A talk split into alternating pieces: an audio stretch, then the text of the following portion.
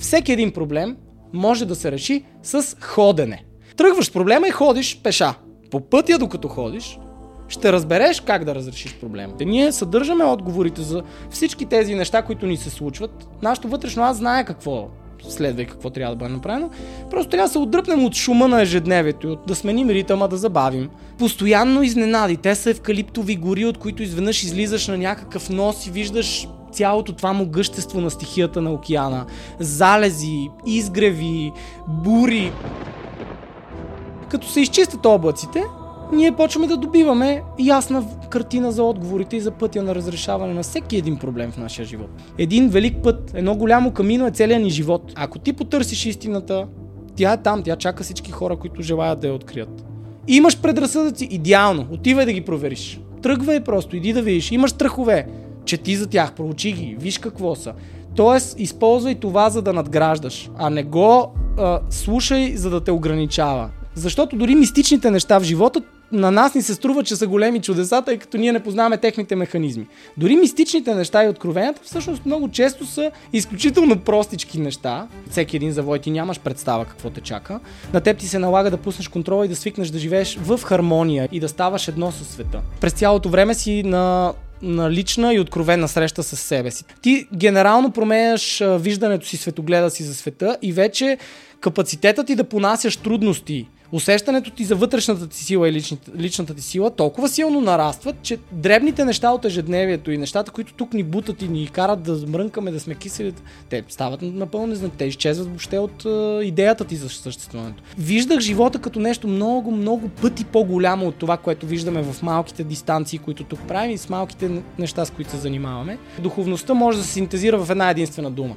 Това е чувството за благодарност ние живеем в свят на изобилие, в който можем без, без каквото и да е. Страхът да се държим за, за определени неща и за материалното идва от непознаването на природата, според мен, на живота. Когато не се нуждая от нищо, тогава притежавам и имам всичко. Защото всичко е всъщност на една ръка от теб, когато ти го пожелаеш, когато то тръгне от естественото ти желание да го имаш. То идва само при теб. Това е едно голямо пътешествие към към истината. Пътешествие към самите нас, към нашето място в този свят. Към откровения е път към красотата на живота, към осъзнаването, път към висшия ни аз. И най-великото, което беше за мен камино е път към яснотата. Края на физическото камино, което аз направих, ми донесе началото на връзката с мен – всяко едно нещо може да, да отреагираме и да направим, когато знаем собствената си сила, имаме яснота за пътя си, за посоката си, за целта си, за призванието си. Това са неща, които Камино дава като отговори. За това според мен е толкова ценен. Здравейте! Добре дошли в Необятното. Аз съм Живко Кръстев и се радвам да ви посрещна в пространството, където отвъд ограниченията ще поемем по пътя към себепознанието. Ако все още не сте се абонирали, направете го още сега. Така ще получавате редовно своята доза вдъхновение. Можете да ни слушате също в Spotify, както и да подкрепите канала в Patreon.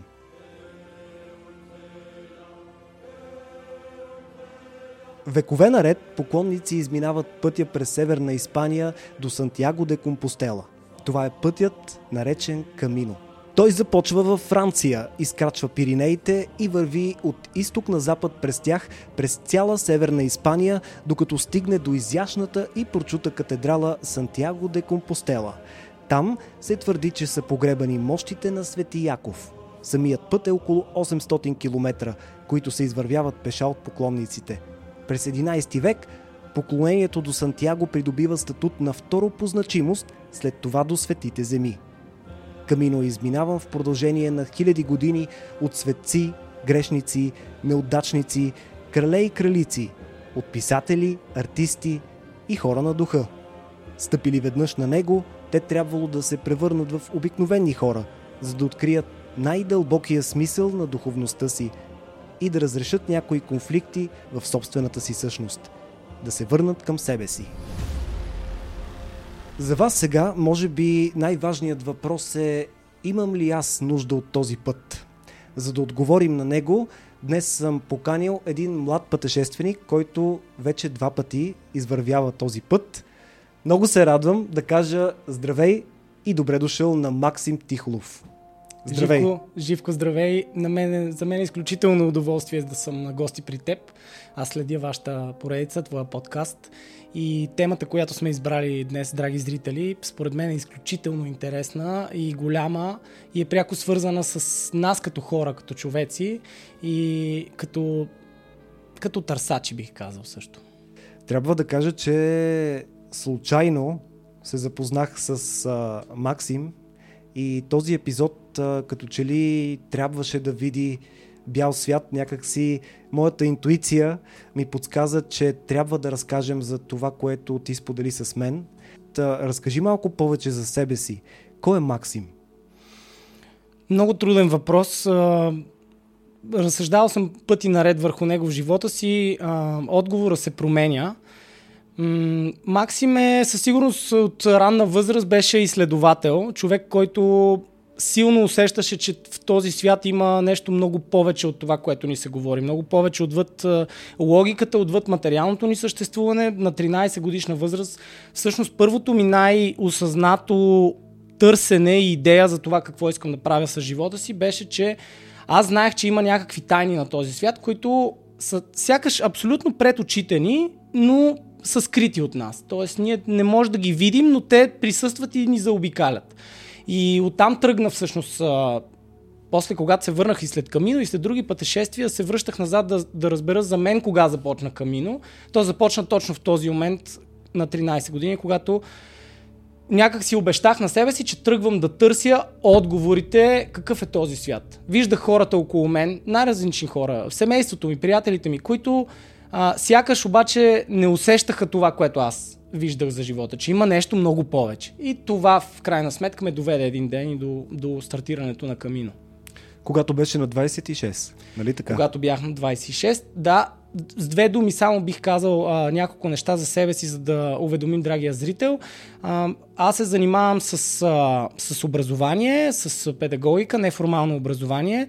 А, с а, близки мои колеги и приятели създадохме една академия за личностно развитие, която е за деца за да може да преподаваме онези житейски качества и умения, които са ни необходими, за да се проявим в живота, да, да намерим истинска, истинското си призвание, истинските си качества, за да не останем затрупани от цялата динамика и цялата тази комплексност на живота, а наистина да успеем от най-ранна възраст да възпитаме у себе си връзката с вътрешния си аз, връзката с способностите си, да станем приятели с себе си, да се научим да комуникираме с другите, да се заявяваме. И това е фундация Джагадамба и Академия Джагадамба, в която ние се занимаваме от край време, вече почти 10 години с това. И това е основното ми занимание, а другото е с театър се занимавам и се грижа за техническото обслужване на спектаклите на нашите големи и любими български артисти. Преди да тръгнем към а, Сантьяго де Компостела, какво не ни учат в училище в контекста на О, това, което правиш с децата? Много ти благодаря. Прекрасен е, въпросът и е много важен. В училище не ни учат на няколко много ключови неща. Едното, на което не ни учат е как това знание, което там се опитват да натрупат и да акумулират в нас, как това знание може съвсем практически да ни помага в живота. Едно от нещата, което няма, няма практика. В училище има една едни теории, теории, много те се говорят много неща, които не са и съвсем съобразени за възрастта и за нивото на осъзнаване на младия човек и на детето. И в последствие много голяма част от тези познания и, и неща, които сме научили, не могат по никакъв начин да ни послужат и за жалост те оставят, остават а, или в паметта ни дълбоко, или биват напълно изтрити от, от нашия мозък и от нашето съзнание. И в последствие ние трябва наново да научаваме неща, които ще са ни необходими и ще бъдат практични за реализацията. Това е едното, което не ни научават. Не ни научават, че ние сме едно сложно същество, което е различно, не е еднакво с всички останали. Не всички деца могат да учат по един и същи начин, не всички деца имат едни и същи а, интереси или а, умения в дадена дисциплина или наука и не всички деца а, могат да функционират добре, ако не се научат да общуват и да взаимодействат група с другите, защото много се набляга на индивидуалното представяне на ученика, но къде остава групата? Ние без общност какви същества сме? Без социализация, без това да се изразим, да се покажем, без това да бъдем приети. Не се засяга на човешките умения и на някои а, конкретни качества, като концентрация, като планиране, такъв тип неща. То е много голям въпрос също как ни оценяват и дали трябва Абсолютно. по да, този начин, да. по който се случват а, нещата да, да, да се случват. Да, Нали така? абсолютно е така, да. Но всъщност ти как достигна до всичко това? Преди да решиш да помагаш на децата, как започна твоя път на себепознание? С какви въпроси отиде ти към Камино? И как се реши? Да, веднага, веднага ти казвам, аз от дете, родителите ми, родителите са ми прекрасни хора, които са интелигентни, четящи, така хора с изискан вкус и към музика, и към изкуства и още от дете ми предлагаха и интересна литература да чета, включително ми загатваха и за това, че в живота има мистерии. И си спомням още майка ми като дете как ми даваше книги да чета за пирамидите. А, още една от първите ми книги беше Разговори с Бога на Нил Доналд Лош, защото в семейството ми сме вярващи. Не сме стриктно религиозни или канонични, но има вяра. Аз съм роден на много голям християнски празник. Няма да споменавам сега а, кой е той. Но от дете това се възпитаваше у мен и в мен интересът тръгна още от ранна възраст. Впоследствие вече а, аз а, раз... там това, което ти казах за 13 годишната ми възраст, аз още тогава знаех, че трябва да изследвам света и че трябва да тръгна да си търся отговорите за мен, да търся моя път. И още от малко по-късно, на вече на 16-17, започнах да пътешествам сам по планини и усещах, че ако оставам сам, има вероятност мистерията на живота и тайнствата и тези посвещения, които пишат и в религиозната литература, и в антропософската литература и така нататък, да ми се случат и на мен. Така, това беше моето очакване. И аз тръгвах много обнадежден сам в планината. И постепенно получавах изключително интересни откровения и отговори, които в последствие ще кажа как се свързват с Камино. Когато тръгвах с някакъв въпрос от къщи, отивах сам в планината, за което ми отнемаше известно време, тъй като трябваше да хвана стоп да пътувам до Родопите. И аз си тръгвам с даден въпрос, който ме интересува, а, свързан с това каква е следващата тема в литературата, която искам да прочета, а, къде е мястото на Бог в нашия живот, къде е моето място, какви са моите сили. Най-любимата ми тема беше кои са моите страхове. Някак си тази тема много я припознах още от дете и знаех, че проверявайки, срещайки се с страховете си, те крият като параван отговори. Това ми беше едно хрумване такова като проблясък и него го използвах много години, включително и на камино това беше, което ме заведе. Кои са моите страхове? Хайде сега да ги идентифицирам, първо да ги определя. Хайде сега да почна да, да ги срещам. Един по един, разбира се, не а, безразсъдно и, и безумно и екстремно. И отговорите започнаха. Това постепенно ме доведе до връзката с един приятел, който когато ми спомена за Камино, аз бях сигурен, че това е следващото нещо. Бях изминал тук голяма част от нашите български а, планини, маршрути, а, бях ходил и на Ком, Емине и така нататък. И знаех, че това ще бъде наистина голямото пътуване, голямото приключение. И така и се оказа. Това ме, това ме заведе. Да разкажем малко на, на нашите зрители за Камино. Откъде тръгва, казахме. Къде стига, казахме. Но какво се случва по време на този път? А, Да, пък какво Трябва се ли да го малко изминеш история да, да дадем? Целият малко. път ли трябва да изминеш? Добре, а, Къде минава маршрута?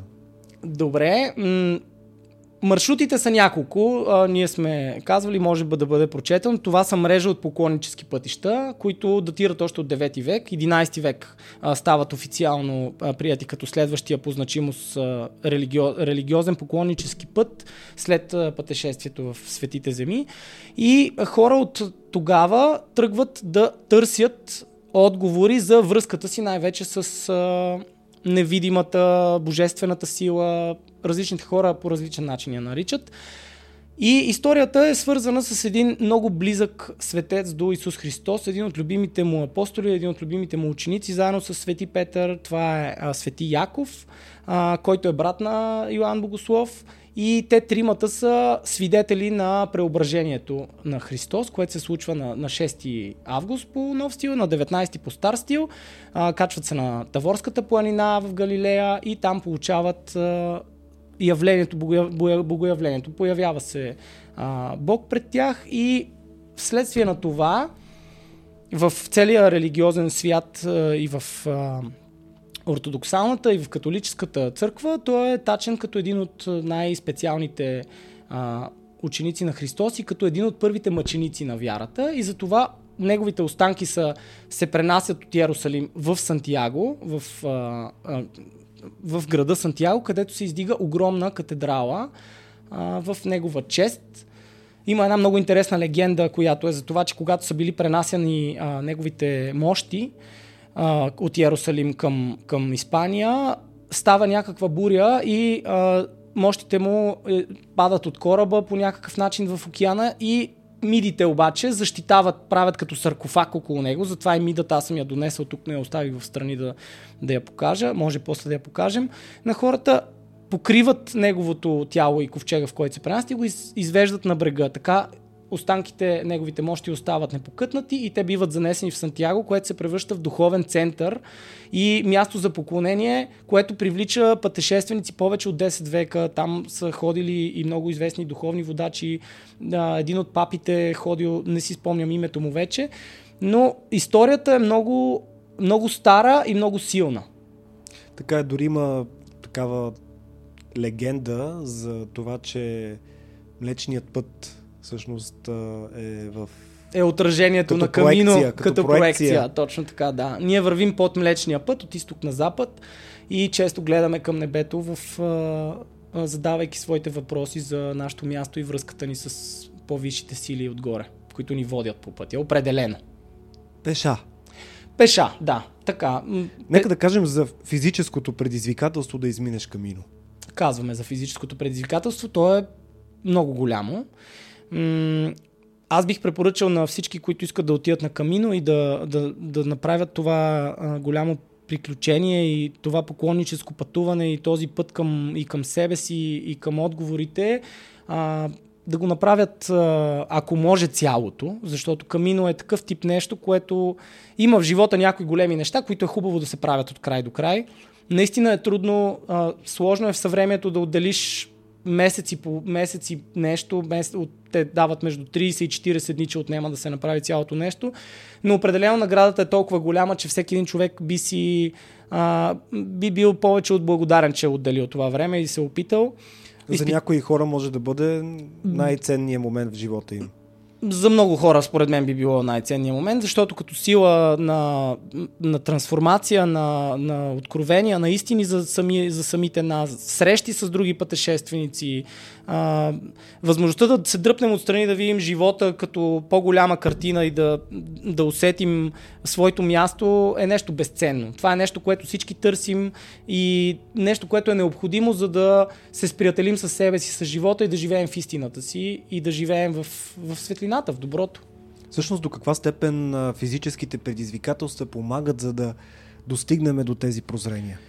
до отговорите? Как О, ни помагат? Какви са физическите предизвикателства? Физическите предизвикателства са големи. Аз тръгнах от там. Те са толкова много нещата, че аз искам да успея да. максимално да, да предам, но физическите изпитания са Вървиш много... по 30 км на ден. По 30 км вървиш всеки Максимум. ден. Да, в продължение. Да, хубавото е, че има достатъчно много места, където можеш да почиваш и още докато се адаптира тялото ти може да вървиш и по 25 и по 20 и всъщност да се, да се настроиш за по-дългите преходи, но средно около 30 км вървиш в продължение между 30-40 дни.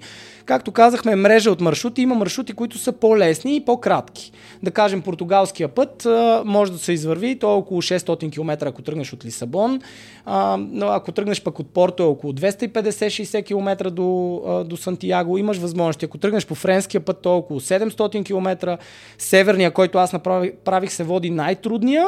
То е около 835 пише някъде, друга е 867, но с удължението след Сантьяго има удължение, което абсолютно всички хора съветвам да го направят до края на света, до Финистера, още 100 км, се връзва около 1000 км, което е бая, да. Момент това сега е много интересно също за Финистера, края да. на света. Преди да открият Америките, точно така. Испанците смятат, че до там свършва земята. Свършва всичко. Да.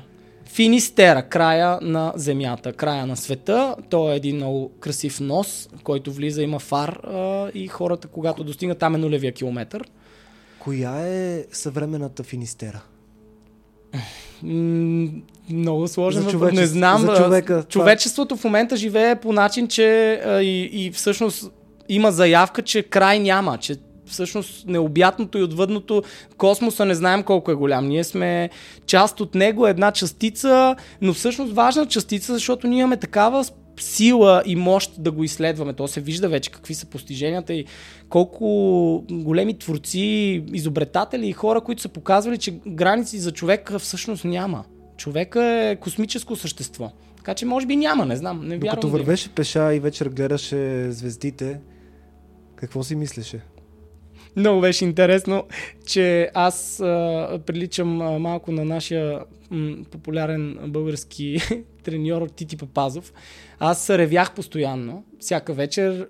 Аз по принцип не плача. Много рядко, не ми се случва. Още от дете баща ми ме заклеми и каза, мъжете не плачат, престани си тия щуроти, това жените плачат, ти трябва да си суров и стабилен но аз на камино всеки ден, вечер, ревах като малко дете, защото стиг... първо през деня минавах целият емоционален спектър от а, абсолютно а, човек, който всичко го боли, напълно се чуди къде е тръгнал, особено в първоначалните етапи, до човек, който а, примира и спира да диша от възхищение за красотата на природата, за случайностите и разговорите с хората.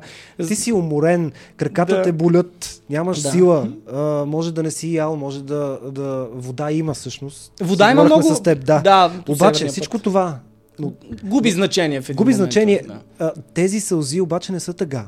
Не, тези сълзи са от Какво радост и от благодарност. Благодарност, че разчупваш една черупка на, на твоите представи, иллюзии за живота и виждаш истинското на лице истинското лице на живота, който е толкова красив, величествен и дори по някакъв начин специално обръщаш се и общуваш с теб и разкриваш ти се, показваш ти а, такива гледки, такива, понеже северния път, по който аз минавах, той върви около 600 км покрай Атлантическия океан и минава през Пиринеите срещат океана. И те са постоянно изненади. Те са евкалиптови гори, от които изведнъж излизаш на някакъв нос и виждаш цялото това могъщество на стихията на океана. Залези, изгреви, бури, много често се сменят, тъй като там е много динамичен климата заради океанската, заради океана и заради теченията, които са там непрекъснато те вали, след това изгрява слънце, по пет пъти на ден ти се намокряш целия и изсъхваш на слънце докато ходиш. В началото това е тежко и те тормози, но в един ден ти го обикваш. След десетия ден ти обожаваш да те вали вече този дъжд, защото знаеш, че след един час ще изсъхнеш и ще си на място, което ще видиш а, неща, които малко хора на този свят имат честа и, и, и щастието да видят и късмета. А през какъв спектър на емоциите премина ти? Ядоса ли се, когато за пореден път те наваля дъжда? Разгневи ли се? Почувства ли отново благодарност след това? Как, как се меняха емоциите при теб? А, така, то, спектъра на емоциите включва всички гами и всички видове емоции, които имаме. От гняв, съжаление, безпомощност, а, яд, какво ли не, а, до да, също ужас, страх, най-важните, до пълно възхищение, пълно преклонение, благодарност, чувство на връзка с, с света, с мястото ти на него, хармония, спокойствие, любов, благодарност, любов към себе си, към другите. То е, то е чудо. Той не случайно е определен камино като нещо толкова силно за човека и всеки един пътешественик, който е там, при разговора с него ти можеш да разбереш, че той също преминава през това и всеки се възхищава на камино именно заради това, защото той те прекарва през целия живот. И наш, нашия проблем в ежедневието, в което селектираме своите преживявания, идва от там, че ние си избираме само определени гами на живота и гами и състояния на, на съществуване и на преживяване, а там ти можеш да из- изпиташ и да изживееш всичко. Някой път болките са ужасни, някой път страховете, че не веднъж ме се мръкваше. Аз първият път, когато го правих, сега си давам сметка, много смело съм подходил, защото аз си носих и палатка, и чувал, и не веднъж съм замръквал и съм оставал на места по пътя, които са ми напълно непознати. И страха, който е в мен, че оставам в дива гора някъде на някой пиринейски хълм, малко преди това е минала безпощадна буря върху мен и така нататък, ме караше да се върна в най-дълбоките корени на, на човешкото ам, състояние, първичното състояние, в което ние сме дошли, да не знаеш какво ще стане, да не знаеш дали силата ще се смили на теб. И точно там и видях, че силата всъщност и живота някак си е жив и той наблюдава, сякаш ни чува и наблюдава какво се случва с нас и ни пази. Има пазители, има Да, ако Едно от нещата, които ние държим е контрола. Държим го много здраво. Искаме да контролираме ежедневието си, срещите с хора, какво М, ще абсолютно всичко, да. ядем, с кого ще разговаряме, всичко. И най-вече с кого не и какво с кого не, не. няма да правим. Да. Да. Какво ще избягваме, което не ни е приятно и не ни Успя ли харесва. да пуснеш контрола ти?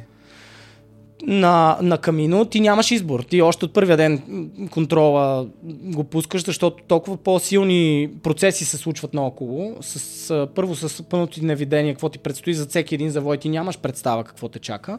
Там е и, и елемента на изненадата, но на теб ти се налага да пуснеш контрола и да свикнеш да живееш в хармония или в хармонии с случващите се неща и да ставаш едно със света.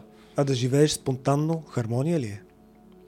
Да живееш спонтанно със сигурност е много голям ключ за един по-истински живот, за един по-автентичен живот, защото спонтанността, тя идва от способността да чуем шепота на вътрешния си глас и да реагираме непосредствено, което е до някаква степен а, свързано и с едни много дълбоки в нас а, механизми и процеси, които са отвъд логиката, отвъд разума, който често пъти се филтрира, слага граници, а, проектира страхове и всъщност много от пречките, които идват от, идват от липсата на спонтанност и от пускането по, не по течението, защото това е, може да се пуска човек по течението, но се пуска по потока на своите импулси, което Да. за мен е ценно. Ако си представим един поток, ние сме пуснали контрола, но все пак Да, да. Разбира се, че контрола не винаги трябва да бъде пускан. Живота е един страхотен пътешественик, който срещнах много възрастен. А, той е отец в Канада, а, пише книги, тък му завърши Камино, видя го на края на Камино. Той ми каза, свързано с контрола, нещо много красиво, че живота е като а, тангото, като танца. Да можеш да правиш две стъпки напред, една назад, най- най-общо казано. Да можеш да знаеш кога да отпускаш и кога трябва да, да хванеш контрола и да дръпнеш, кога да напредваш и да натискаш, кога да върнеш малко. Тоест едно, а, хармонично танцовално движение в подходите ти, за да можеш да се свържеш с живота и с, неговата, и с, неговата, с неговия ритъм, с неговия такт. Път към какво е камино? Кое е важно в едно пътуване? Крайната дестинация или самия път? Хм. Път към какво е? Път е към определено към няколко неща бих казал. Със сигурност към Сантьяго. Със сигурност в материалния и В материалния смисъл. свят и в материалния смисъл е път към катедралата в Сантьяго и към края на света в Инистера. Препоръчвам също да се направи. Но това е едно голямо пътешествие към, към истината. Пътешествие към самите нас, към, към нашото, към нашото място в този свят, към нашата връзка с себе си, защото тя е изключително важна, според мен, за всеки човек, защото тя рефлектира в последствие към връзката с другите хора. Път към, към откровения е път към красотата на живота, към осъзнаването. Много бих го формулирал като път към висшия ни аз.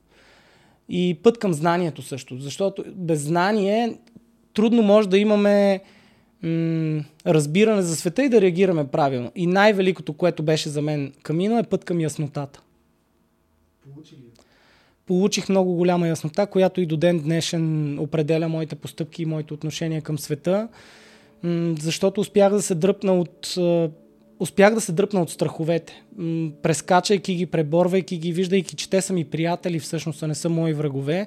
Когато човек спре да живее от страх, той е, елиминира много голяма част от, от ограниченията, които, които го спират да бъде истински. От ограниченията да се покаже пред другите, без да се страхува дали ще бъде прият или не. От ограниченията за това да, да внимава нещо да не му се случи, защото не му се иска така да се развие всичко може да овладеем, всяко едно нещо може да, да отреагираме и да направим, когато знаем собствената си сила, имаме яснота за пътя си, за посоката си, за целта си, за призванието си. Това са неща, които Камино дава като отговори за това. Според мен е толкова ценен. Така че процес, бих казал процеса определено. Крайната цел обикновено е нещо, което служи само за, за, за посока, за навигация. В този материалния свят, в който живеем, често сме движени от желанието да притежаваме. Mm-hmm. Да притежаваме вещи, предмети, дори хора. Какво ти даде този път като осъзнаване за притежанието? за вещите? За мен специално, според мен хората сме различни, няма лошо в това, ние сме и материални същества, няма лошо да притежаваме неща, да, да се стремим към някаква материална сигурност, защото тя може да ни осигури това да, да се проявим, да, да вършим работа. Но все пак с какво можем и без какво не можем? Добре, а, смятам, че по-голямата част от нещата, които ни заобикалят, са ненужни, когато човек има усещането за за своето призвание. Аристотел е казал, че на човек единствено му трябва неговото дело, неговата професия, неговото техне го нарича той и достатъчно средства за да твори и да работи в това, което е, обича да прави и да допринася за света. Така че човек може без абсолютно всичко. Камино те учи, че даже и раницата не ти е необходима, защото пътешествениците, които срещаш, ще те нахранят или ще ти дадат кърпа. Живота е толкова богато място, че в него има всичко ако ти имаш уменията да, да поискаш, да комуникираш, дори да заявиш пред света, това е любопитното на Камино, че той чува вътрешният ти диалог и ти дава нещата, много хора го съобщават това, че са изумени как нещата, които са в главата им и са си мислили през деня, до края на деня дори се случват и идва някой, който им говори за същото нещо или направо им го предлага и е, доста очудващо нещо. Но ние живеем в свят на изобилие, в който от, можем без, без каквото и да е. Страхът да се държим за, за определени неща и за материалното идва от непознаването на природата, според мен, на живота. Не искам да се звуча като някакъв експерт или авторитет в областта, но си, поне моя опит показа това, че аз, когато не се нуждая от нищо, аз така си го формулирах на камино, тогава притежавам и имам всичко. Защото всичко всъщност на една ръка от теб, когато ти го пожелаеш, когато то тръгне от естественото ти желание да го имаш. То идва само при теб. Всъщност, може би е важно наистина да се запитаме от какво наистина, ама наистина имаме нужда. Кое е това, от което наистина имаме нужда? Много правил, правилен въпрос е това, Живко. Този въпрос и... трябва да си го задаваме постоянно според мен. Защото нашите потребности и желания се менят в различните възрасти и в а, периодите на съзряване. И нашето същество доста добре си знае през цялото време от какво има нужда. Аз изпитвам огромна благодарност в а, момента, тъй като това е пореден момент, в който наистина чувствам това, че притежавам всичко. Не говорим за материалните неща. Ами явно ти си го търсил и се се занимавал с това нещо. Когато го търсим и когато си задаваме И ти благодаря, въпроса, че ми го напомняш сега. Аз се радвам, че отправяш този въпрос, защото ако всички ние започнем да не слушаме цялата тази глъчка около нас, която ни казва ти би трябвало да имаш това, ти трябва да постигнеш онова, ти изглеждаш така, по-добре е да си това, това и това, всичко на цивилизацията, почнем да слушаме и тръгнем от себе си. Аз имам нужда да ходя в планината три пъти седмично. Направи го и, и ще видиш как когато може да е нещо много по-просто. Аз в момента имам нужда да остана да чета книги един месец вкъщи, просто да се затворя, да си прочита нещата, които са ми важни, които ме интересуват. И изведнъж тези неща, които се вслушваме в тях, които идват от вътрешното ни аз, постепенно почват да ни насочват и, и да намираме по-лесно пътя си, да се чувстваме по-добре и по- смислени и осъзнати в света, в който живеем. По, по-хармонични. Но със сигурност има нещо друго, което може би много хора не осъзнават. Поне аз съм достигнал до това, че мислите, които смятаме, че са наши мисли, често не са. Не са нашите мисли. Всъщност те са мислите на някой друг. Те са разговори, които са проведени, може да са преди години, може да е нещо травматично, може да е и Разбира нещо, се. което да е много приятно, но то е пак в комуникацията с хора, в комуникацията с нашите родители, нещо, което е останало в нас. Ние смятаме, че това е вътрешния глас, но то е по-дълбоко. Да, и е много различно. Това са Успя ли да достигнеш до това? На камино бързичко достигаш до него и красивото му е, че през цялото време си на на лична и откровена среща с себе си, тъй като вървиш много километри, в които дори да си тръгнал с някого, аз съветвам хората, които тръгнат на камион да го правят сами, за да могат да си подарят в живота си една много дълбока среща с себе си, която всеки от нас заслужава и всеки от нас има истински дълбока нужда да я проведе тази среща, защото в нея се съдържат повечето от насоките за неговия живот. Тоест, ти по цял ден оставаш ходейки, дори да си с други хора, там намираш приятелства, с тях ходиш в определени участъци, но тъй като всеки ходи с различно темпо, имаш много моменти, в които си оставаш сам. Дори когато си с другите хора се случва вечер в албергетата, да останеш сам след силно емоционалния ден, с, с своите моменти на деня, с своите проблеми на деня, с откритията си. Но когато останем със себе си, много бързо наш, нашия организъм, нашето същество е толкова интелигентно и велико изобретение или нещо, даже знам как да го нарека, че то, то си знае как да се самонастрои. И когато оставим със себе си, много бързо започваме да разграничаваме кое ни е било казвано от другаде, отвън и кое си е това, което ние си търсим, ние искаме и, и е важно за нас, така да кажем. От друга страна, Максим, може една дума, едно изречение, хвърлено някъде там, да, да промени много неща. А, в този смисъл, ти имаш ли такъв а, аха момент? Имаш ли среща, която да провокира в теб осъзнаване? Среща с друг пътешественик, друг пилигрин? Имах, да, имах някои много силни срещи. Дори бих разказал накратко сам, само как дори стартира пътешествието, което още със самото стартиране то беше аха. Когато чух за камина от най-добрия ми приятел и знаех, че това е следващото нещо, което ще направя, аз бях много оплашен и несигурен, тъй като трябваше да отида в друга държава, в която не говоря език. Аз не говоря испански. Чух, че имам много базови такива познания, няколко, няколко думички знам и, и фрази. Друга държава, планински преход, много планинско, океански, така много интересен ландшафт има там, който е с големи денивелации, голямо предизвикателство за тялото. Много дълъг, повече от месец ходиш в друга държава, как ще се справиш, ако стане нещо и така нататък. Имах много-много страхове и не можех да се реша. И си казах, тръгвам на пътешествие към Родопите, където ще получа отговора дали трябва да отида до Камино.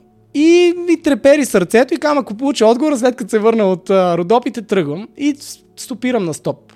Тук на Църна Маца, стигам до Асенов град и на Асенов град стопирам и точно в Асенов град ме качва един човек и ми казва, аз също се връщам от много голямо пътешествие, знаеш ли откъде се връщам? От Камино. И това като ми го каза, аз направо щях да, щях да припадна в колата там, защото това беше не Е, зелена светлина. Да, да, да. Това беше, от, то така започна. И аз като отидох, аз два-три дни не бях на себе си след като човек ми каза, че се връща от Камино, защото вече това означаваше, че тръгваме, тръгвам на нещо, което е много отвъд а, способностите ми, мечтите ми и така нататък. И на Камино са ето такива знаците. Там също имах една среща с един а, човек, а, който а, много години е бил сапьор и е обезвреждал бомби и всеки един път, когато той е отивал на работа, на много високо ниво в а, военната иерархия е бил, към военните, не просто към, а, към полицията. И той всеки ден този човек е отивал на работа със знанието, че днес най-вероятно това ще бъде последния ден. Че може да бъде последния ден и че се е научил толкова много да пуска страховете и, и, и въобще мислите си, които постоянно му казват днес може да се взривиш, всичко ще приключи и така нататък, че той а, беше в абсолютна любов с всяко едно вдишване, което правеше в живота си. Аз го срещнах още на, на втория етап. Той така силно излъчваше благодарност към живота. Той вече беше възрастен, беше примерно 70 годишен. И каза, че е обезвреждал 40 години бомби. Значи 40 години този човек всеки ден е пускал живота и възможността да се раздели с, с земния си път. И преминал е този период и той се сливаше, докато говори хората, които срещаш там. Има най-различни хора. Има хора, които са загубили близки. Има хора, които а, имат болни роднини, които те самите са много болни и вървят пъти. Има хора, които са се излекували вследствие на това, че са вървяли пъти от смъртоносни болести. Ти разговаряш непрекъснато с много любопитни други пелигрими и пътешественици с най-различни истории през деня. Това също а, през съпреживяването те преобръща пъти наред. Ти се... Аз срещнах и една моя бивша любов там. Им, има много неща, които се случват. Моля, Да. А, така че, а, за ли жалост... си да разкажем за това? да, но накратко, тъй като нашата връзка не можа да продължи повече от една година. Тя живееше в Германия. Само искам да, Да. попитам, това случайност ли беше? Според мен си беше предпоставено, няма случайности. Там поне за мен нямаше неща, които да са случайни. Тоест ти тръгваш а, по пътя и срещаш а, твоя любов? Чак по средата на пътя срещнах едно момиче, с което много се харесахме, но аз дълбоко вътрешно в себе си тогава бях дал всички възможни обети, които човек може да даде и бях в много а, аскетично настроение и състояние. Аз а, постих докато правя камино, пълно сексуално въздържание бях си решил, че ще правя. Всички възможни неща, които в религията се считат и в а, желанието да се свържеш с нещо по-висше, да ги направиш като вид въздържание и обед някакъв. Така че си го направих цялото камино и тогава още а, с нея само се запознахме. Впоследствие нашата любов процъфтя и ме научи на много неща, но пътя ни се раздели, защото тя искаше да живее в чужбина. Аз а, имам. А, тук вкъщи имам хора, за които трябва да се грижа и нямаше възможност да се отделя. А тя не искаше да дойде да живее в България. Но там се случват. А, постоянно се случват изненади, бих казал, малки чудеса. Защото дори мистичните неща в живота на нас ни се струва, че са големи чудеса, тъй като ние не познаваме техните механизми. Дори мистичните неща и откровенията всъщност много често са изключително простички неща, но някак си поставени и специално а, случващи се, за да ти отворят очите към нещо. Една среща, както ти казваш, която някой човек, някого а, от по пътя, който среща, ще ти каже ключово изречение. Едно от нещата, което на мен ми казаха тогава един от пътешествениците, беше запомня, аз го бях открил, но не го бях формулирал за себе си. Всеки един проблем може да се реши с ходене. Когато ти имаш проблем, ходи с проблема. Тръгваш с проблема и ходиш пеша. Ходиш на път, на пътешествие, на разходка с проблема. По пътя, докато ходиш, ще разбереш как да разрешиш проблема. Или ще дойде отговора. Това беше същото нещо. Приятелката ти те ядосва, взимаш раницата, отиваш по планината.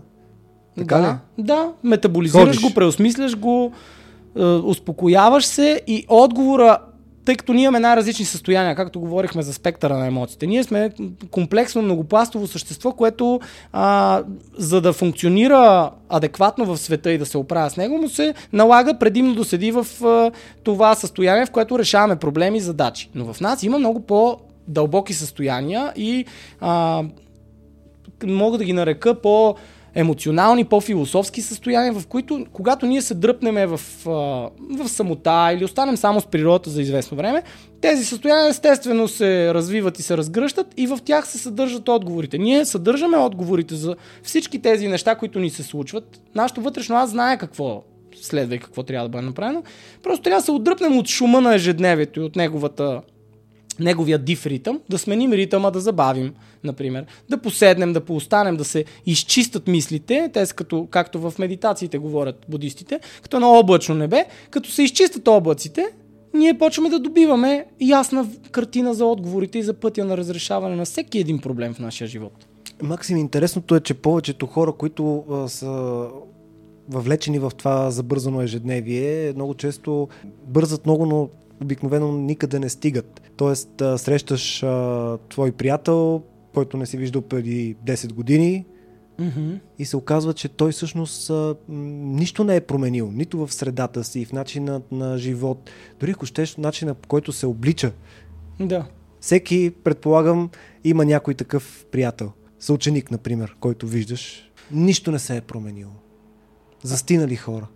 Ами да, това е и в психологията. Има различни типове характери, има различен подход в живота на хората. А те всъщност Също- изминават понякога много километри, например, пътувайки до работа, но с колата. Мгм. А, тук мисълта ми е за промяната, защото ти си преживял една трансформация на 26 а, преди един месец при второто ти пътуване отново.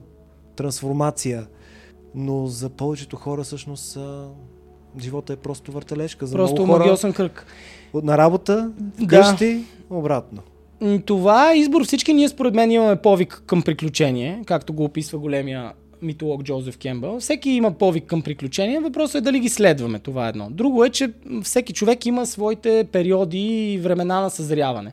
Има различни типове хора, които получават своите откровения или своите повици за приключения в различни възрасти. На някои хора им се налага да изградят първо материалната сигурност, за да разберат, че след това е време да обърнат внимание на духа си. Аз имам един много близък приятел, който много обичам, който е изключително голям професионалист, лекар.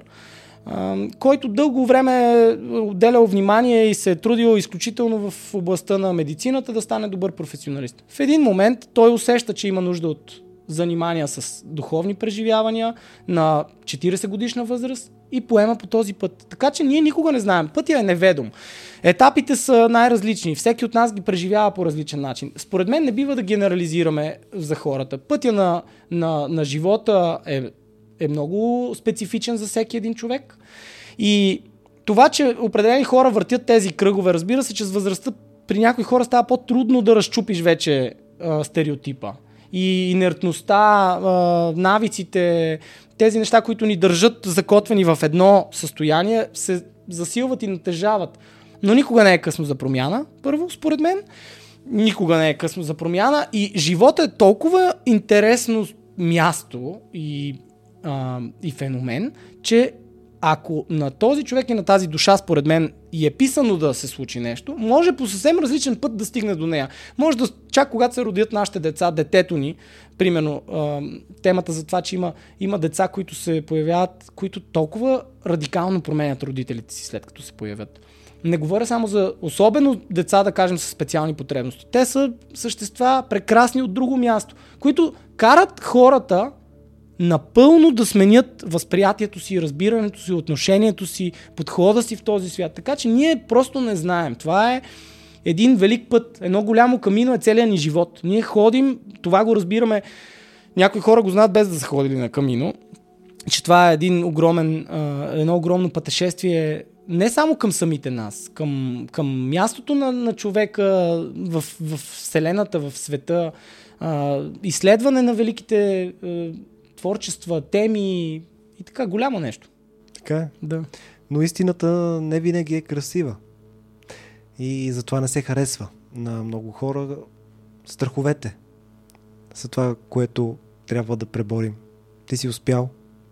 Временно успях да ги огранича. Аз не съм сигурен, че може да спрем напълно да ги, докато сме в а, нормалното си съзнание и, и в...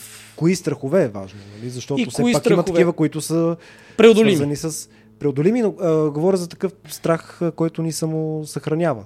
Чрез да, който се да, които са разумни.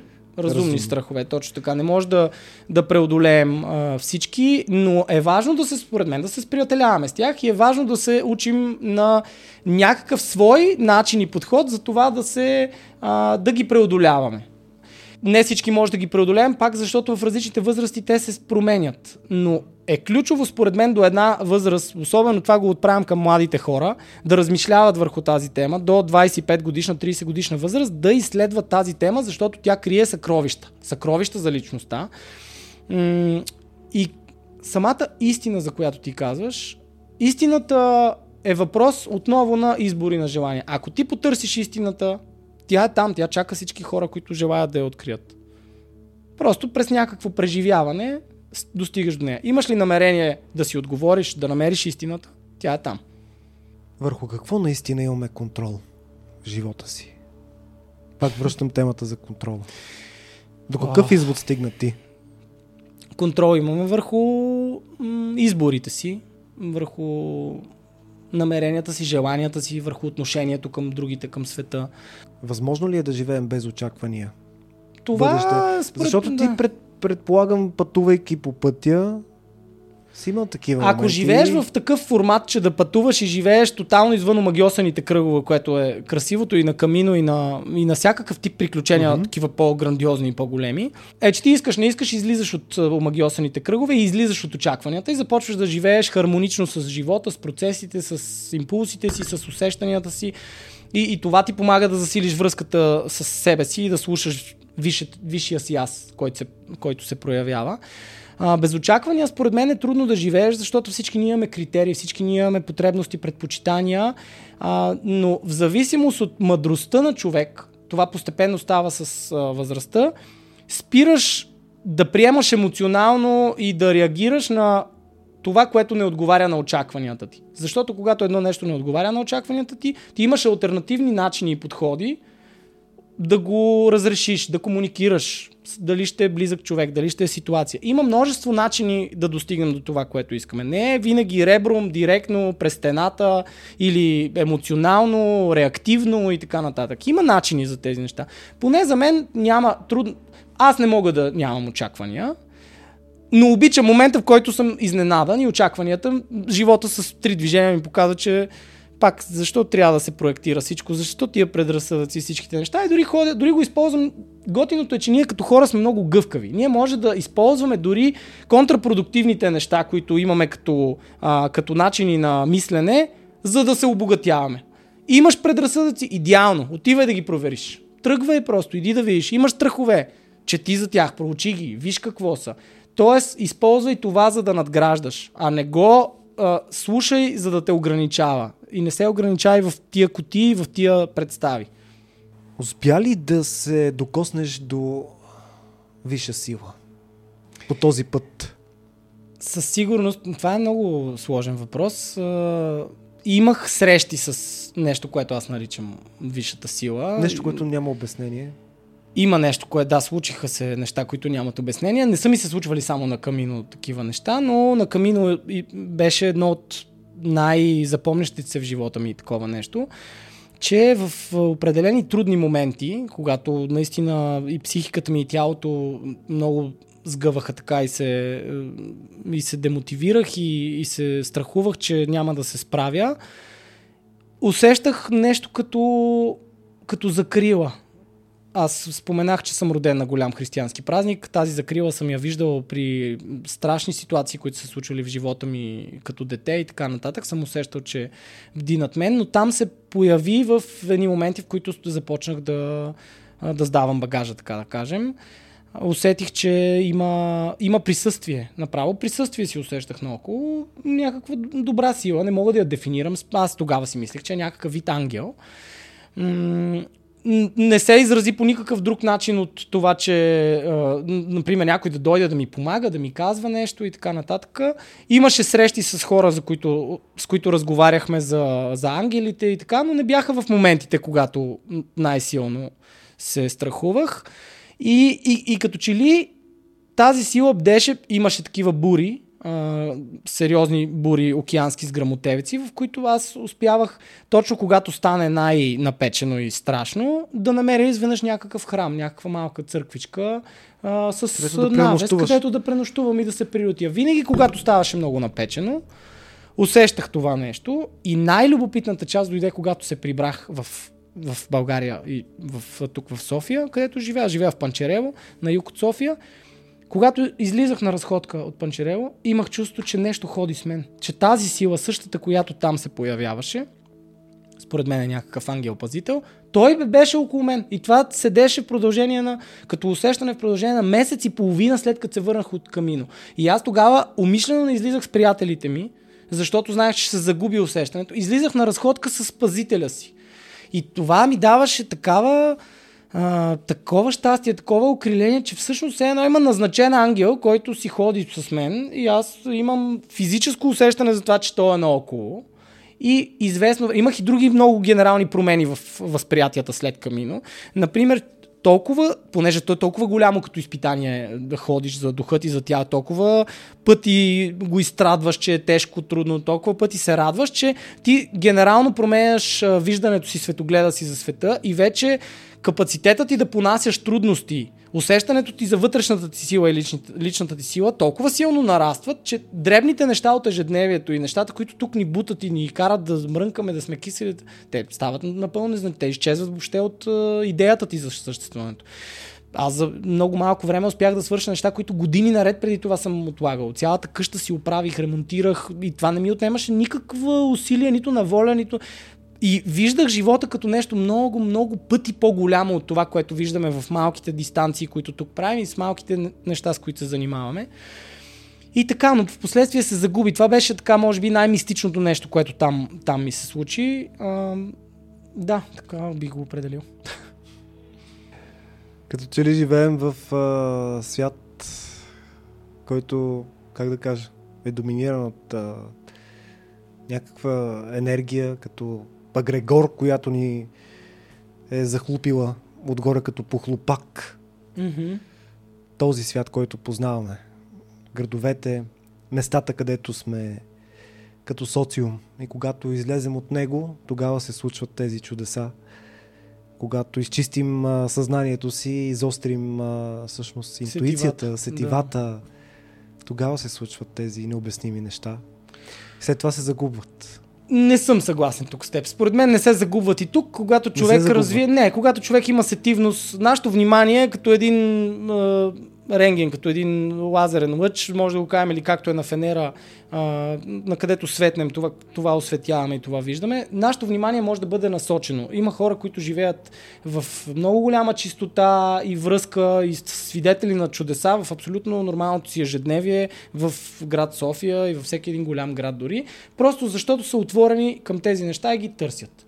Това зависи от нас. Има много потоци от страни, течения, които ни завличат към деструктивно поведение, към грешни вярвания, към множество иллюзии.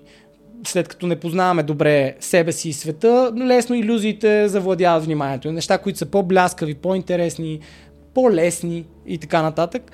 Но онези категории, духовните категории, ценностите ни, те винаги светят. Те са много по-силни като светлина от всичко. И творчеството, любовта, свободата. Това са неща, които винаги ни привличат и ни викат. Ако ние насочваме вниманието си към тях, те намират своите проявления и изражения в а, нормалната действителност. В театъра, в който работя аз, има толкова смислени хора, толкова интересни произведения. Разбира се, че има и много халтури и неща, които са просто за забавление на човека и за Да. а, разтуха.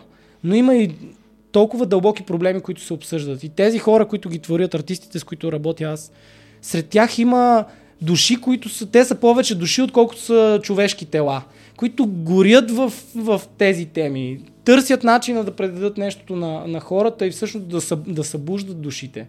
Защото ние, нашите души са, според мен, в нас, но не са винаги будни. Тъй като ако е голяма суматоха, душата по някакъв начин най-вероятно нещо си почива и седи на стендбай. Но когато се случват истински неща и има място за това тя да се прояви, да вземе, а, да направи някаква изява, душата се включва, тя си е в нас. Кои са истинските неща? Истинските неща, според мен най-лесно може да ги дефинираме като нещата, които носят смисъл. Непреходен смисъл. В философията са а, дефинирани като непреходните смислени ист... Това, това, е, това са понятията за истина, за, за мъдрост. Това са нещата, които остават отвъд материалното. Всички категории ценности са непреходни. Любовта е ценност номер едно, най-висшата ценност. Творчеството, да твориш и да изразиш любовта, да проявяваш красотата и величество, величието на това, в което живеем, чрез творчество да можеш да го показваш или да покажеш искреността, да покажеш смирението, да покажеш тези неща. Това са непреходни неща, които винаги ни викат.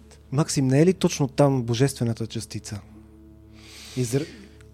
Може би, в материалния свят на божественото. Мо, аз така за себе си така го обяснявам, точно както ти каза. За мен а, религията и духовността не са а, строго фанатично вярване в нещо невидимо отвъдно, което определя нашия път и нашия живот. Дори да има такова нещо, на мен ми харесва много по-земната представа. Затова много, дори по-логическата ми допада, за това, че духовността е заниманието с тези стойностни категории като ценностите, които са. Това е духовността. Духовността имаше много хубаво на един а, м, чудесен Рупър Челдрейк, който говори за духовност и наука в неговия подкаст, а, който казва, че духовността може да се синтезира в една единствена дума. Това е чувството за благодарност. Чувството за благодарност съдържа в себе си осъзнаването на, на живота, на неговата красота, на неговата дълбочина, на неговите взаимовръзки, на неговите смисли, на неговите уроци, трудности, всички тези компоненти, които той има и намирането на нашето място в цялата тази сложна система се изразява в чувството на благодарност. Ние да благодарим, защото осъзнаваме красотата му, големината му, смислеността му, дълбочината. Това е, за това той така го дефинира с една дума. Много ми допадна на мен това. Много е важно да благодарим. Много е важно, но толкова е хубаво и важно Безкрайна- то да идва естествено от, от сърцето. Извинявам. Безкрайна благодарност изпитам за това, че те срещнах. Ам, интуицията ми не ме подведе и се радвам, че успяхме да дадем тази стойност. Надявам се, че за всеки един от вас този разговор е отговорил на въпроса имам ли нужда от този път. Всъщност, като за финал, Максим, ам... има ли финистера въобще?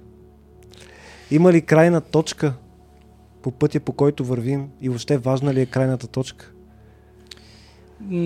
Благодаря ти за това. Според мен е много ценен въпрос, тъй като в него се а, съдържа Пътя или крайната цел? Една, има тук една много добра маркировка в това въпрос. Защото пътя ни води чрез знаци, чрез моменти, в които ние разбираме каква, какъв е смисъла на, на навигацията, на това нещо да ни насочва. Финистера крайна цел има. Крайна, сега дали има или няма, според мен има етапи, които имат своя край. Има даден етап, в който ти достигаш съзряване и осъзнаване за това, което е твоето по-истинско аз. Има от, от, отмахването, отнемането на иллюзии, които са края на едно страдание, края на една заблуда. Така че всеки път и края на един етап, края на физическото камино, което аз направих, ми донесе началото на връзката с мен. Донесе Всъщност ми края е начало края е вид начало на нещо много по-хубаво, нещо много по-голямо, така че има, има някакви репери, има, има прагове в този свят. Прагове на развитие, в които ние все по-добре реализираме себе си, все по-добре проявяваме себе си и сме тук, драги зрители, да помагаме и да даваме, защото толкова много ни е дадено вече. Толкова много познание, толкова много посоки, маркировки, истини са дадени, че те чакат всеки един от нас, всеки един герой, всеки, всяка една личност да тръгне на пътя, за да открие своите инструменти, своите умения, с които после ще намери мястото си в света, за да даде своята част а всеки в сърцето си и в душата си носи част, която трябва да бъде дадена и споделена с другите. Защото ние в крайна сметка всички сме заедно. Ние не сме отделни острови, които живеят и търсят и се окупават все повече с стените си. А по-скоро любовта и връзката са в свързването с нас, в свързването с света, с невидимата му красота и с природата, която е най-висшето творение, което аз до сега съм, съм срещал. Много ти благодаря. Живко, Беше изключително благодаря. удоволствие за мен. А, изключителен си. Това, което достига до нашите зрители и слушатели сега е вдъхновение. И ти благодаря, че го сподели. Много ти благодаря, че правиш това нещо. То е а, необходимо на, на много хора. Ще добавя в коментара под видеото а, линк към а, нещо, което може да ми изпратиш за това, което правиш с децата. Ще изпратя за, за тези Джагадамба. от вас, да. които се интересуват. Да, ще го поставим отдолу. Изключителен разговор беше това. Пожелавам ти много успех във всичко това, което правиш. За мен беше чест на добър час на всички и на теб, тъй като много път ни чака още. Благодаря и на вас, че бяхте с нас. Очаквайте и следващата ни среща. Ако не сте се абонирали, направете го сега, коментирайте, оставете ваш коментар, напишете за какво сте благодарни. Много е важно да благодарим. Благодаря ви. Довиждане и до нови срещи.